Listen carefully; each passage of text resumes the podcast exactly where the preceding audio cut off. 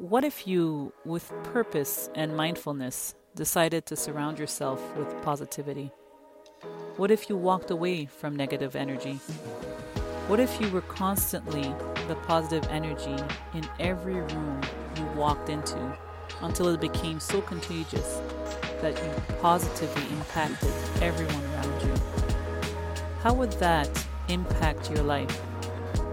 You're listening to Compassionate Mindfulness with Xenia the podcast that will inspire you to use your story to change the world.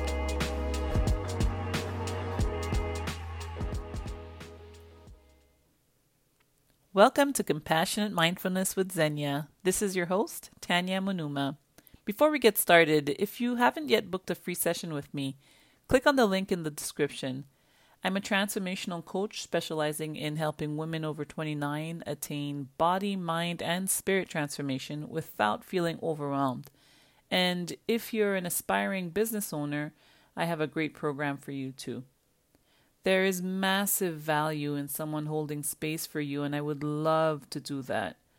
So, if you find any value at all in these episodes and in any of the content I share, and you feel compelled to help me in my vision to contribute to the biggest rise in human consciousness and transformation we have ever seen, think about getting an accountability partner. Consider booking a free call with me to see if we're a good fit for each other.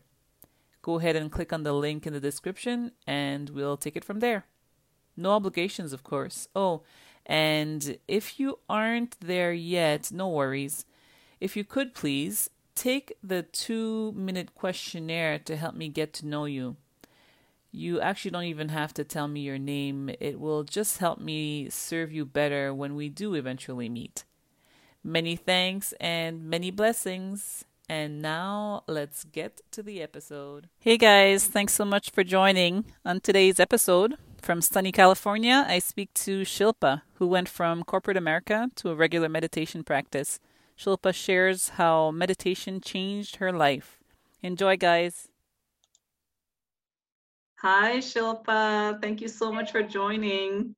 Hi, Tanya. So excited to be here.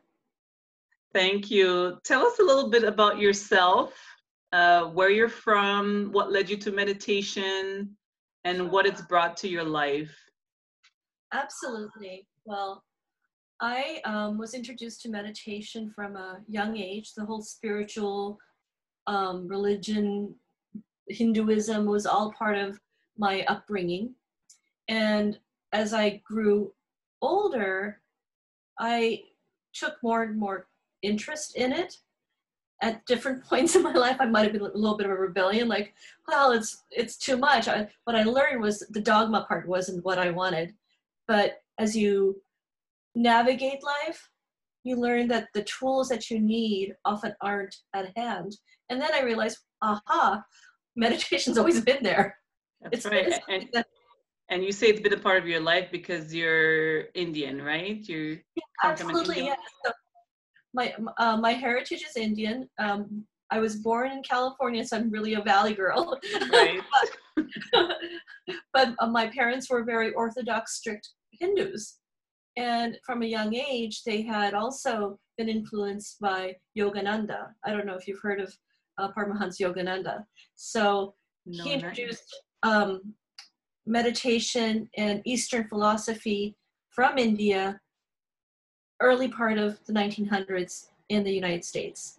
Right. And it was pivotal in influencing multiple souls within the United States, as well as the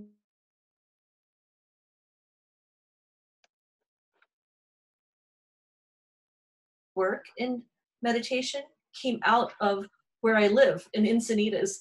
So I'm, I'm sorry, Shilpa, it cut off for a little bit. Yeah. You said that from the 1900s and he touched a whole bunch of souls. Oh yeah, so Paramahansa Yogananda, he came to the United States and influenced multiple souls within the East, uh, from Eastern philosophy to the West. And it was at a time where Western um, civilization was still looking for something that would allow them to ground themselves from the materialism. And so I had that as my background, I understood it. And as I grew older, I found myself sometimes drifting in and out of more of the um, practices, if you will. And it wasn't until the last three to five years of my life where I thought, I really want to go deeper. And I've always um, been spiritual, but whether it was due to personal life pain points or um, challenges I may have faced in different parts of my life, I realized I needed something that goes deeper, not only in terms of how I carry myself on a daily basis mindfully, right, but also learning to find the stillness and recognizing that that stillness is accessible to me all the time. Right. And correct me if I'm wrong, there was a real breaking point because you come from the corporate world, right? Was that kind of where it all started for you, where you realized something needs to? Oh, absolutely. Um, I I spent 25 plus years in technology. I had worked towards my PhD, left with my master's, was on the fast track for quite some time, and I found myself as I got deeper and deeper and going higher in the corporate ladder that the culture was um, a little bit stifling at times. I found myself not breathing, um, often really stressed out and anxious. And it came to um, a head when my mom suddenly passed away. Mm. So I needed to learn to do something beyond just cope. Because to me, coping is such a limiting way of looking upon how strong we are as souls. Right. We need to cope. We, we can manage our life around meditation and mindfulness. So mm-hmm. around that same period, when all these things were happening, um, I became certified in kids yoga, certified in um, vinyasa yoga, and I started looking like, well, how can I fine tune these skills beyond just what I had been trained with through Yogananda.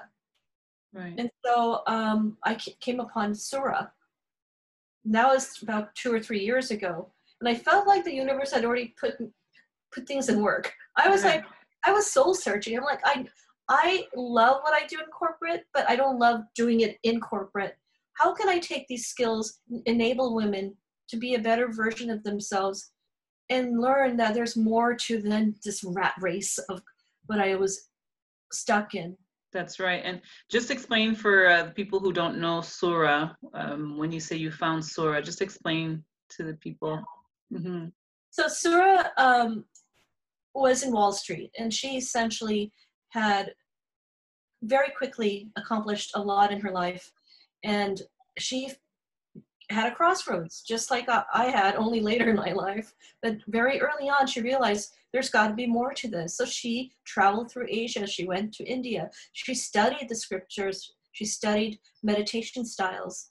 And she had her own YouTube channel. And somehow, through the serendipity, I started following her. And each time she would be on, I would be like, she's so grounded. She's so calm.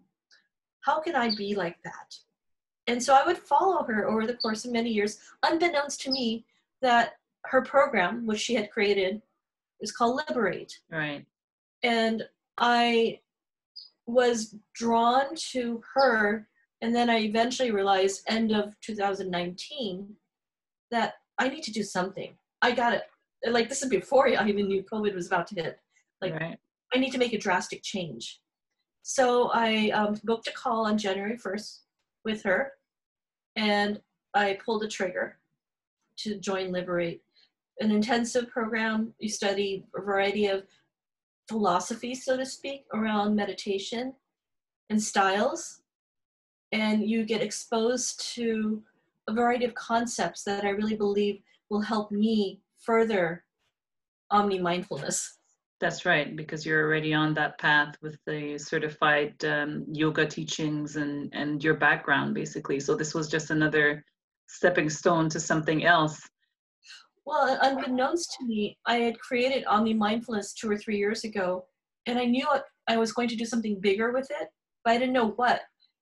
Right. And I was somehow already on the path of life coach, mindset, meditation coach, as my new pivot career path. That's right. That's so nice. Uh, so, can you give me an example of compassionate mindfulness in the life of Shilpa?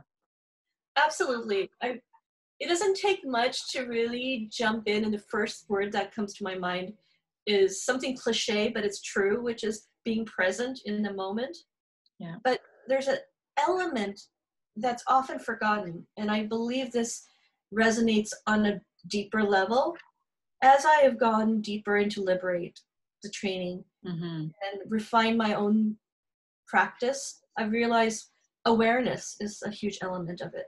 So being present is one thing, but also conscious awareness of my thoughts. And thoughts are vibrations, it is the energy. And being aware of my behavior, my tone, especially as a mother. Yeah. You know? Absolutely. Yeah. And so these elements, as well as a new facet of it came through within the next last six months, which is awareness of my energy. How can I manage this energy? So I've incorporated Qigong and other things into my life that have helped me better manage this energy. So compassionate living on a daily basis really is also about not just being present in the moment, but being aware of these things, being aware of my breath. Yeah. Yeah, it makes a huge difference. I, I totally agree. If there's one thing that we got out of this course, it is that we, the awareness part of it, where just listening to your breath for half a second can make such a difference in like a stressful situation or a situation where you might blow up on somebody, but then you realize, okay, there's another way I could react. it's it's yeah it's pretty powerful. And it's also neurologically creating new pathways in the brain as as you breathe into that moment as you yeah. um, what do i say? To take a moment and pause. Yes. Yes. Like you say it sounds cliche but it, it's such a, a huge part that if if people were to kind of just take that simple breath or pause it would make a world of a di- difference. And it leads me to my next question actually. What do you suppose this mindset uh, of compassionate mindfulness would, would look on a global scale if more people would adopt it? Well, and again, so this goes back to individually, we are often misconceivingly thinking we are just one. Here I am, this, this is my space. Yeah. But it turns out we are a pebble. And when you throw that pebble, there's a ripple. Yeah. And that ripple is we're all connected energetically. So the same philosophy that I take on my own daily mindfulness, I believe that's the same thing we need on a heightened level globally. So being present could mean, am I being present on how we're impacting the environment? Uh, how we are looking upon one another in terms of racial differences. Yeah. but also awareness like it, sometimes we have these preconceived notions we're not even aware of. That's probably limiting our way in which we're treating others around us. Absolutely. So the same things about awareness of energy awareness of thoughts awareness of how we are behaving uh, it will impact us globally yes Yes, and I love how you say that we're we're so connected, and it's kind of um, it's crazy that we're living in a pandemic right now, and how clearer can it be that we are so connected? It's it's oh, yeah. it's kind of scary how connected we are when we think of what we're going through right now, and and you're right. If the ripple effect, if you're compassionate and go about your day like that, you kind of attract that. And people who see it they're like oh okay well i guess she's nice. I guess i could be nice too. You know it's that kind of ripple effect as well. Yeah. Absolutely yeah. The vibration level meets. My mom yeah. would always say water always meets its own level. Yeah. and often that energetic discomfort i probably felt when i was in corporate. Was probably because the energy was perhaps different or it was pulling me down. That's right. Yeah I'm so glad you were able to join us, uh, Shilpa. Uh, tell us a little bit more about your your venture and life after Liberate. What you're going to be doing? Any business? Um, you, uh, mentioned the name of your website, no business. Yeah. Um, so my son's name is Omni, and my mom, who I was very close to, she named him, and she would say Om Ni, meaning mm. The vibration of the universe, yes. the permeating sound. We call them Omni, and so on this spur of a moment, like it was inspiration hit when I got certified with my kids yoga. and I thought I want to call it something cool, name it after my son, and I figured out that nobody had bought the domain name. I'm like, how can that be? So, Omni Mindfulness stuck, and three years later, fast forward, somehow I was on the path, unbeknownst to me. So I have created the site. I'm I have figured out what my offerings are. It is for uh, women in their midlife, mom entrepreneurs who are navigating their path to discover their higher purpose. Right. And have someone provide the tools and techniques for mindfulness and uh, meditation as well as life. That's so nice. I have no doubt you're going to be very successful in this. You have a beautiful energy. And again, I thank you so much for joining us. Thank you, Shilpa. Absolutely, Tanya. It was my pleasure. I'm looking forward to all the lovely things you're doing as well. Thank you. Thank you. I'll see you soon. Thank you. Thanks again for tuning in. Hope you enjoyed the episode. Many thanks and many blessings.